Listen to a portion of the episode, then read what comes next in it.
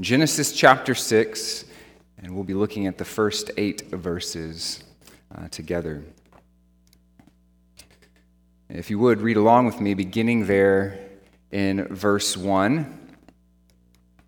When man began to multiply on the face of the land, and daughters were born to them, the sons of God saw that the daughters of man were attractive, and they took as their wives any they chose. Then the Lord said, My spirit shall not abide in man forever, for he is flesh, his days shall be a 120 years. The Nephilim were on the earth in those days, and also afterward, when the sons of God came into the daughters of man, and they bore children to them. These were the mighty men who were of old, the men of renown. The Lord saw that the wickedness of man was great in the earth, and that every intention of the thoughts of his heart was only evil continually. And the Lord was sorry that he had made man on the earth, and it grieved him to his heart. So the Lord said, I will blot out man whom I have created from the face of the land, man and animals and creeping things and birds of the heavens, for I am sorry that I have made them. But Noah found favor in the eyes of the Lord. Let's pray together. Lord, we ask in these moments that you would help us uh, in spite of my uh, weaknesses as a uh, speaker and a preacher, in spite of our, our weaknesses as, as hearers and listeners, Lord, that you would inter, uh, um, intervene on our behalf today, that you would help us to see the text rightly and to understand the truth that you have for us here. Lord, that we would be changed by the power of your word. God, I pray now that uh, you would guard us from error, uh, that if anything is said here today, Lord, that is, is not according to your word, that you would just, in your, your goodness, allow us to just hear it and, and let it go on past us, Lord, that everything that we would hear today would be true according to your word, uh, and that we would indeed leave this place changed. Lord, I pray now that the words of my mouth and the meditation of our hearts would be pleasing and acceptable before you. And it's in your Son's holy name that I pray. Amen. Uh, this passage that we come to today presents uh, several uh, difficulties, some, some things that we see here in the passage that are hard to uh, understand. Uh, there are certain things here that we can uh, only speculate about. There are certain things that we find here in the passage that really we, we can't know with any sense of certainty what we are considering, um, what the writer has in mind. And we'll address some of those things here in a moment. Uh, but what is clear from these eight verses uh, is what we see in Romans 5:20. Where sin increases, God's grace abounds all the more. I want us to break this passage up into two parts today, and I want us to begin by looking at verses 1 through 5, uh, where we see the result of the fall is great wickedness filling the earth. Verse 1 continues this theme of multiplication and filling the earth that we've seen so often in the first five chapters of Genesis. Uh, man continues to multiply and fill the earth. And right away in verse 2, we come to uh, one of the um, parts of the passage that is somewhat complicate, complicated, somewhat difficult for us to understand. In fact, there are three uh, primary things here that we, we see that are difficult for us to grasp. And the first one there in verse 2 is Who are the sons of God and who are the daughters of man? Now, there are three primary ways that we can interpret this, and all three of these options are viable. They're good ways for us to look at the text. One of the ways, which is the oldest way, is to see this as the sons of God being some sort of angelic being uh, who has come and is intermarrying with the daughters of man. Uh, in fact, the word sons of God is only used a handful of times in Scripture, and mostly it is used to speak of angels. So, this is a good uh, option for us. Uh, another option is to, is to translate verse 2 through a, uh, an idea that is called the royal line, where we see the sons of God being ancient rulers in, in this ancient time who marry commoners. Uh, so, if you were here a, a, few weeks ago for our Wednesday night uh, prayer time, we looked at Psalm 82 6, where God, in speaking to the rulers of the, the nations, he calls them gods with a little g. Uh, that all the rulers and all the authorities in this world have been placed there under the sovereign hand of God, and they are, in a sense, little gods working out his work in this world. And so we could potentially see these sons of God as being these uh, ancient rulers, these mighty men. This is also an intriguing interpretation. The third interpretation that we can take here, and this is the one that I will hold to, again, that, that with a little bit of certainty, this is just where I'm going to land, is that this is the godly line.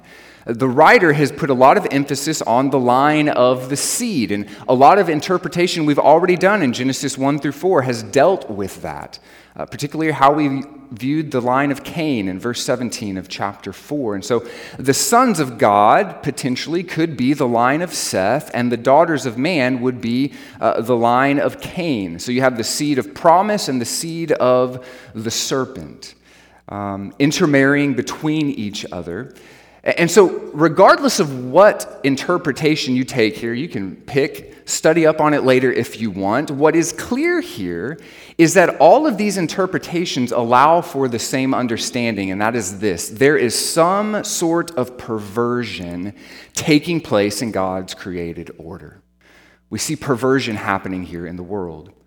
The second difficulty that we come to then is in verse 3, where God speaks for the first time since chapter 4. And the difficulty is not so much with what he says in the first part My spirit shall not abide in man forever, for he is flesh. We've already seen, as we did last week, that death is coming.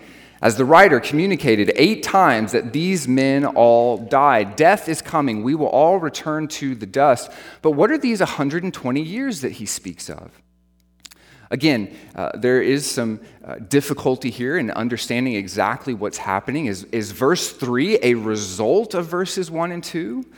Uh, is verse 3 simply speaking of God's providential work and timing in the world? Is uh, before the flood, as we saw last week in chapter 5, we didn't really talk about this, but hopefully you noticed it. These guys lived a long time 930 years, 912 years, whereas after the flood, the lifespan is a lot shorter. We, we don't have time to go into all the theories and, and speculation as to why this is. We can affirm that it is all in the sovereignty of God, but some people will take the 120 years there in verse 3 and see it as God setting a limit on the amount of time that man will live on the earth after this point. This is a, a valid interpretation. The second interpretation, which is again what I will hold to, is that this 120 years speaks to a season of God's patient forbearance before the flood. And so we most certainly see a time between these words being spoken, building of the ark, and the flood coming. So there is a season, and I, I think potentially it would be this 120 years. Either way, again, wherever you fall on interpreting this, here is what is clear about verse 3. First, God is the one who numbers our days. He is the one who brings about life, and He is the one who ordains death. Death is coming, and He is the one who numbers our days. Secondly, though, we see here in verse 3 that there is a set time to repent and believe. And so, if that time is, is a lifespan before you die, or if it is before Christ returns, there is a, a reminder for us this morning that there is only a moment, only a season for us to repent and believe the gospel. And so, if you are here today and you are wrestling with who Jesus is and whether or not you should put your faith and trust in him and repent of your sins and become a follower of Jesus, do not wait. The, the coming of the Lord will be swift, and he will bring his judgment when he comes again. And it might be in 120 years, it might be in 120 weeks, it might be in 120 seconds. Believe in the Lord Jesus Christ now and be saved. Do not wait. The third difficulty, then, that we see is this word in verse 4, the Nephilim. This is confusing. I will be completely transparent with you. I have no earthly idea what or who the Nephilim are. And any scholar or commentator who has any grasp of the text uh, will communicate the same thing. We just don't know. It's not clear. But there's something helpful here for us in the word Nephilim as we consider how we study the Bible. Uh, you have heard me say on several occasions that we believe in the perspicuity of Scripture, that Scripture is clear. And so, in the essentials of faith and practice, a child could read the Word of God and know with certainty what it is, saying. Now, the perspicuity of Scripture does not mean that every word and sentence and phrase are completely clear. Uh, we come to phrases in Scripture that are difficult for us to understand. And so, how do we interpret them? Well, we interpret them through Scripture. Scripture interprets Scripture. But sometimes there are things like the word Nephilim that we just cannot know with any type of certainty who they are or what they are. We really don't have much to go on. Uh, we see here in the passage that they are already on the earth when this intermarrying of verse 2 happens. And so uh, they're probably not a result of this intermarrying, although some people would interpret it that way. Uh, the word Nephilim comes from the Hebrew word to fall, so there's uh, kind of a negative sense to this name. And we only see the name Nephilim one other time in Scripture, and that's in Numbers 13 when the Israelite spies go into the promised land and they see giants there that make them feel like grasshoppers. And, and so they don't want to enter into the promised land. And there they call them the Nephilim. So we see the Nephilim mentioned in Scripture after the flood. So, potentially, this is some sort of distortion again of God's creative order. And, and we're reminded here that even from the line of Noah, the seed of promise, that great corruption comes into our world. Maybe the name Nephilim is only used in Numbers 13 as a name that is given to giants. Whatever they are, whoever they are, they seem to represent the wickedness in the land distortion, evil. The Nephilim are a source of doubt and distraction for the people of God. It emphasizes how the people of God must trust in His promises and in the line of the seed. Are they going to trust in the seed of the woman, or are they going to follow the wickedness of the Nephilim? And we too, in this place today, are reminded to seek God first in all of our relationships. And so, children who are here today, as you go to school and you make friends, as a follower of Jesus, are you surrounding yourself with people who help you look more like Jesus? Or are you surrounding yourself with people who make you look more like the world? That's a hard question for a young person to consider, but it's important this morning, kids. Those of you who are seeking to be married in your dating relationship or your courting relationship, are you looking for someone who's not only a professing believer in Christ, but someone who has a desire to run the race with endurance, who has their eyes set on Jesus, the author and perfecter of their faith, who will make you look more and more like Jesus each and every day, who walks with the Lord as Enoch walked? These are important things for us to consider. So, we deal with some uncertainty here in these three things sons of God, 120 years, the Nephilim. But what is very clear about the passage is in verse 5.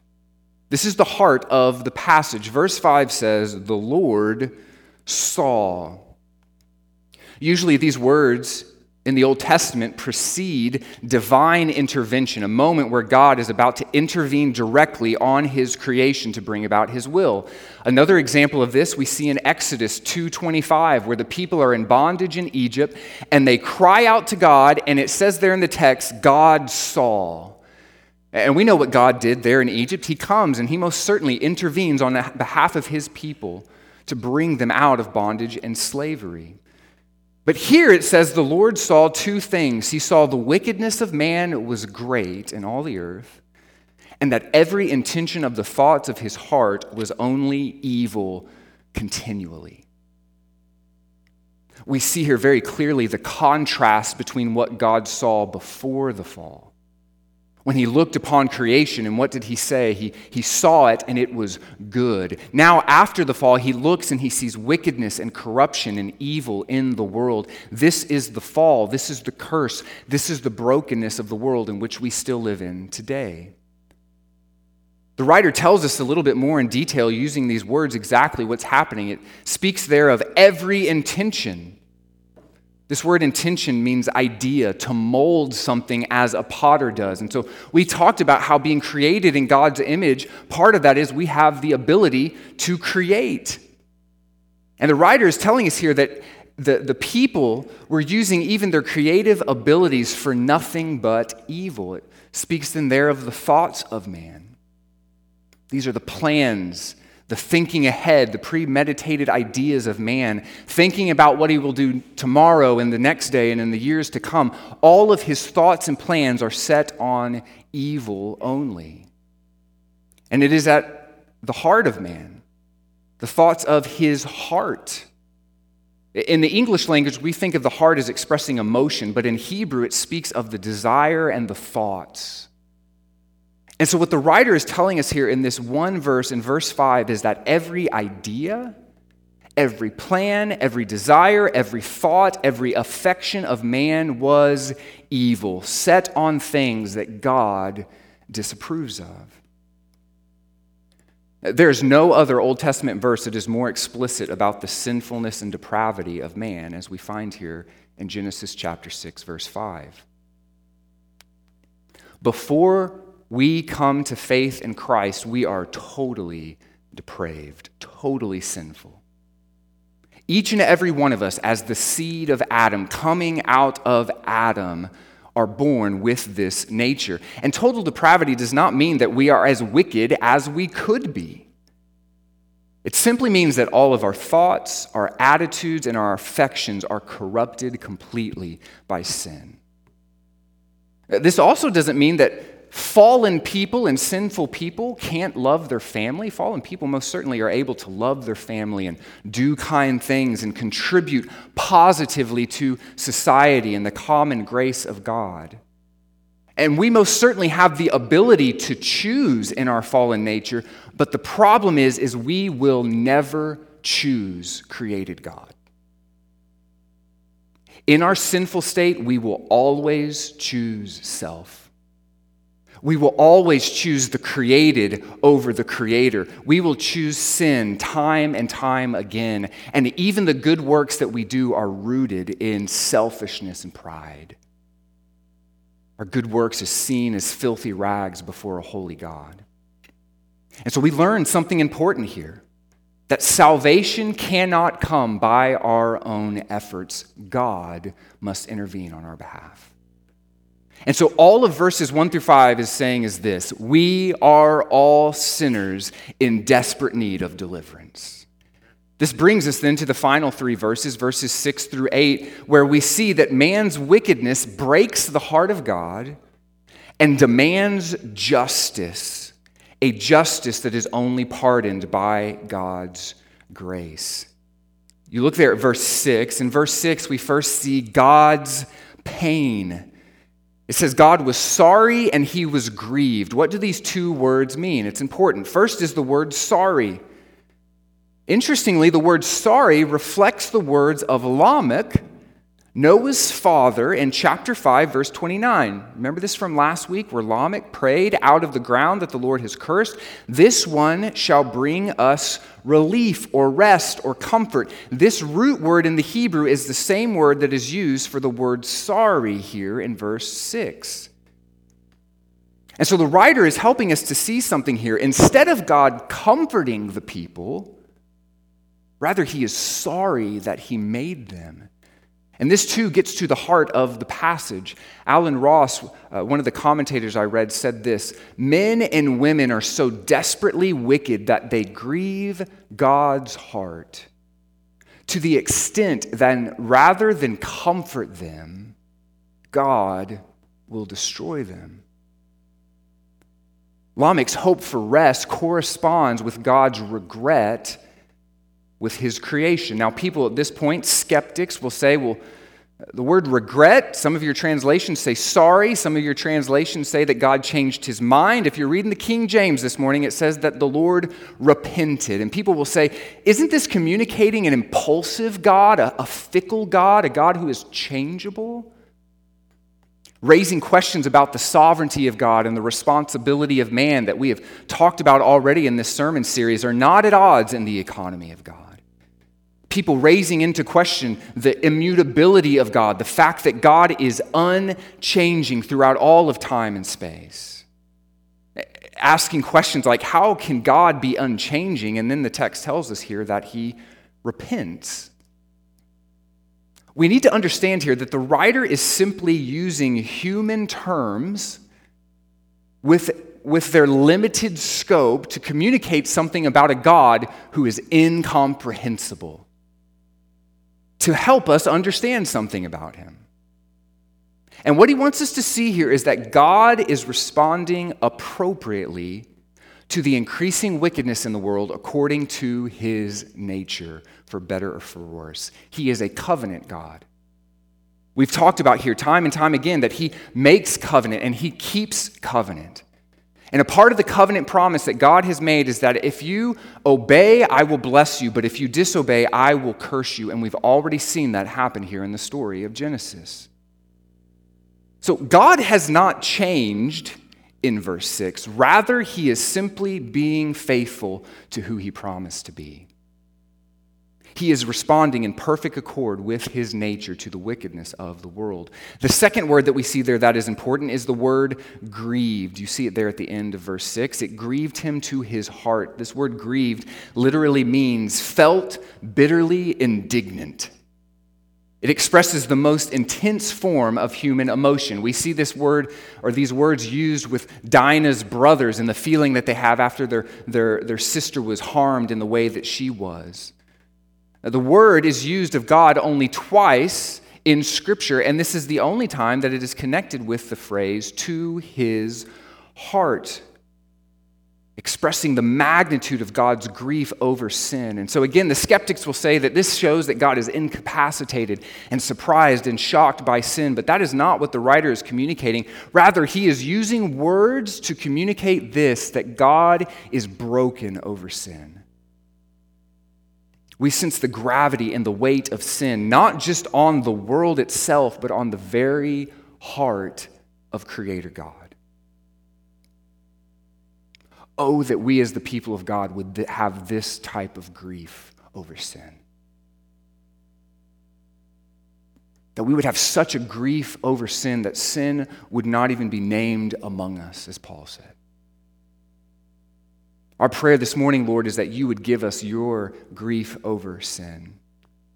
So we see God's pain in verse 6, but we then see God's purpose in verse 7 that he is set to blot out man whom I have created from the face of the earth. This, these words here, blot out, are used to speak of wiping names off of a parchment or cleaning dishes. Uh, there's a little bit of foreshadowing here because the blotting out that God will do will also involve water, as we see here in the coming chapters, as He floods the earth and wipes the wickedness from the earth. We see some foreshadowing here that he will wipe out the human race and all living creatures from the earth by water. Uh, we see the same word blotted out used in Exodus 32, where the people have been so um, just discouraging in their, in their word and they're communicating to God after He's brought them out of Egypt by a mighty hand, and they complain and they complain. And it says there in Exodus 32 God is set to blot out Israel and start again with Moses. And then Moses prays on behalf of the people, and God, it says there, relents, the same word that we see here sorry, repent. God's hurt over sin prompts him to blot out the wicked. And do not miss this. This is a catastrophic proposition. That he will wipe out all created things from the face of the earth, and he has the right and the wisdom and the power to do so. And yet, again, as we've seen time and time again in the book of Genesis, there is a glimmer of hope. Verse 8 Noah found favor in the eyes of the Lord swift and dramatic judgment would come. The judgment would be delayed for a moment, potentially 120 years. But we do see here that there were some who would escape the flood by the grace of God. Uh, I read four different commentaries in preparation for this. All four of the commentators agreed on little in this passage. A lot of controversy here. But they all agreed that verse 8 is completely and utterly about the grace of God. That Noah and his family received the favor of God and would be spared the judgment that was to come. Grace is receiving something we do not deserve. And that something is deliverance from death. The recipients of grace deserve judgment. Noah and his family deserve this same judgment. Each and every one of us deserve this same justice from a sovereign and holy God. And yet, God's people, by grace alone, are spared the wrath that they deserve by God's grace. Noah's family would be spared the wrath of the flood. Now, next week we'll look at verse 9. There is something to be said about Noah's faith and his walk with the Lord. And just like last week with Enoch, we turned to Hebrews 11 and we talked about the faith of Enoch. We could too, right now, turn to Hebrews 11 and look about the faith of Noah. But here in verse 8, the writer simply tells us about the grace of God. The grace that God bestows on undeserving sinners like you and I. It is not something we are due, it is not something we can earn. It is a free gift of God, according to Ephesians chapter 2. It surpasses and abounds over all the sin of the one in which has been bestowed upon it the grace of God, according to Romans 5. It is ever present in the life of the believer. It is sufficient no matter what circumstances we face, according to 2 Corinthians 12. By this unmerited favor of God, we find blessing and joy. John tells us in chapter 1 of his gospel grace upon grace. It is reserved for those who humble themselves before the cross, declaring spiritual bankruptcy and complete and utter dependence on Christ's work at the cross, according to James chapter 4. And those who find the grace of God no longer live under the dominion and power of sin, according to Romans 6. Rather, they live in the joy of their master, striving and working daily for obedience, according to 1 Corinthians 15. And Titus tells us in Titus chapter 2, verses 11 through 14, that no one can claim to possess saving grace who doesn't renounce ungodliness and worldly passions of this age. Do you know this grace today? A grace that is free and is not dependent on your performance or your ability to do good. It is all of God, it is free. But hear this the grace of God is not cheap, it is costly. It came at a great price and was paid at the cross by the blood of the Son of God. And if you come to know saving grace, hear me, it will cost you your life as well. I find myself burdened this week as I prepare for this passage.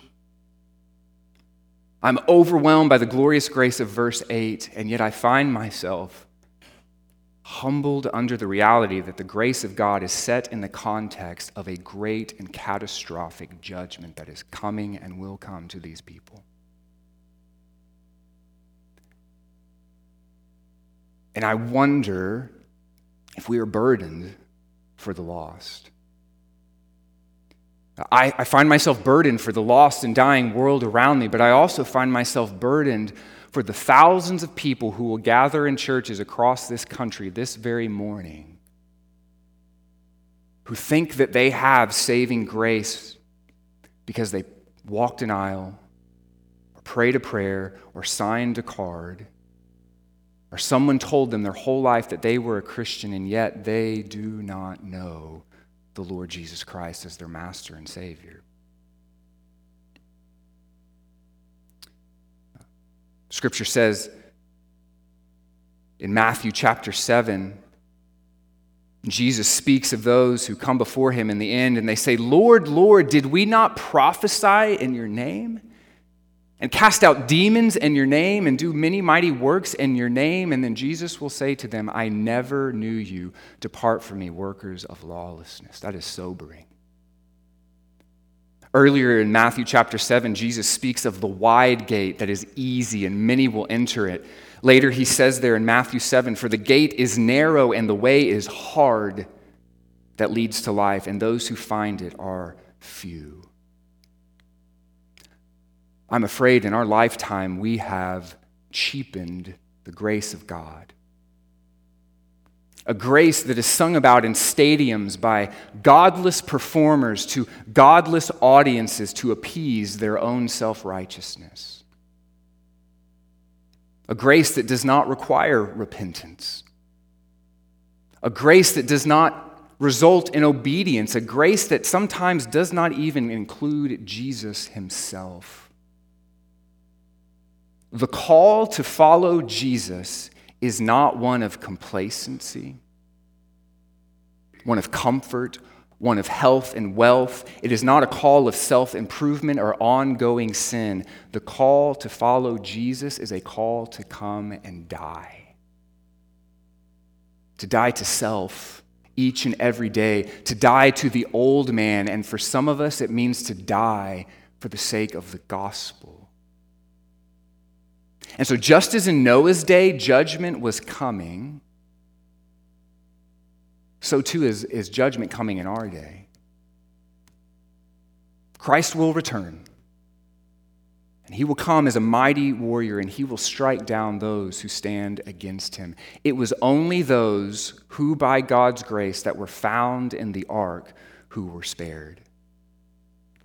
And so I ask you this morning, and I plead with you this morning to consider this are you in the ark?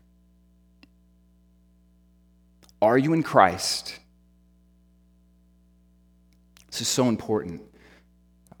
I wasn't planning on doing this, but I, I want us to, I need to preach a little longer, so stay with me. Will you turn with me to 1 John?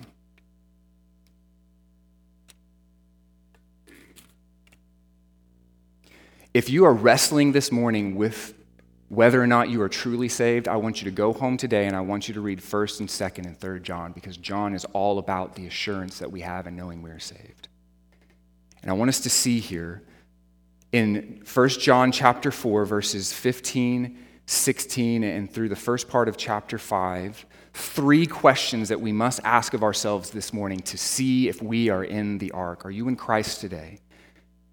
So 1 John chapter 4 verse 15 says this Whoever confesses that Jesus is the Son of God, God abides in him and he in God. Do you confess this morning that Jesus is the Son of God? Do you agree with and say the same thing as God? That's what that word confess means, to say the same thing. The Word of God makes it clear that Jesus is God in flesh. Do you have faith in the Jesus of the Bible today?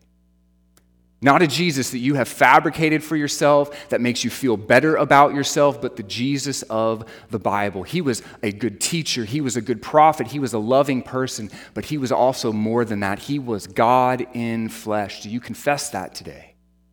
Do you confess that he died and rose from the grave and is here, Lord and Master, this day? We keep going there in verse 16. So we have come to know and to believe that the love of God has for us. God is love, and whoever abides in, the, in love abides in God, and God abides in him. The second question Do you believe the love of God? Do you believe what you know with your head? That the love of God was demonstrated to us not by making us feel better about ourselves or allowing us to just go on in sin, but the love of God is in that He sent His Son into this world as a demonstration of His love, dying in our place. It's not that we loved God, but rather that He loved us first. Do you know the love which God has for you in the cross of Christ? That He would send His Son to die in your stead? A death that he did not deserve. Do you believe that today? Third and final question Is there evidence of obedience to Christ in your life? As made manifest in your love for others and primarily the church. We pick up in verse 17 of 1 John chapter 4. Listen carefully beginning in verse 17. By this is love perfected with us, so that we may have confidence for the day of judgment. Because as he is, so also are we in this world. There's no fear in love, but perfect love casts out fear, for fear has to do with punishment, and whoever fears has not been perfected in love. We love because he first loved us. If anyone says, I love God and hates his brother, he is a liar. For he who does not love his brother whom he has seen cannot love God whom he has not seen. And this commandment we have from him whoever loves God must also love his brother. Chapter 5, verse 1. Everyone who believes that Jesus is the Christ has been born of God, and everyone who loves the Father loves whoever has been born of him. By this we know that we love the children of God, when we love God and obey his commandments. For this is the love of God that we keep his commandments, and his commandments are not burdensome. Is there evidence in your life this morning that you love your brother? Is there evidence in your life this morning that you delight in and desire to keep the commandments of God? Is there evidence in your life this morning that you are walking with the Lord as Enoch did, and Noah did, and Abraham and Isaac and Jacob did? True Christians abide and love and desire to walk in obedience to the Lord.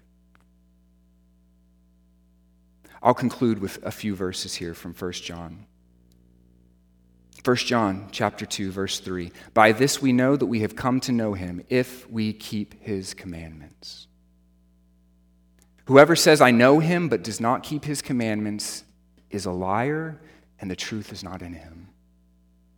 That is sobering. Chapter 2 verse 15 Do not love the world. Did you hear that friend? Do not love the world or the things in the world. If anyone loves the world, the love of the Father is not in him. Chapter 3, verse 6 No one who abides in him keeps on sinning. No one who keeps on sinning has either seen him or known him. Finally, chapter 3, verse 8 Whoever makes a practice of sinning is of the devil, for the devil has been sinning from the beginning. Finally, verse 10 By this it is evident who are the children of God and who are the children of the devil. Whoever does not practice righteousness is not of God, nor is the one who does not love his brother. Are you in Christ this morning? Have you declared spiritual bankruptcy before a holy God, saying that I am a sinner in desperate need of salvation, and I cannot do this in and of myself? I must turn in faith to the work of Christ on the cross, who rose victoriously over sin and death. Make him your master today, I plead with you. I will be here at the front. I would love to pray with you and consider these things with you. This altar is open. We'll have a deacon here at the side. Do not leave this place without considering your eternity and considering the question Are you in the ark? Are you in Christ today by grace alone, through faith alone, in his glorious name alone? Let's pray.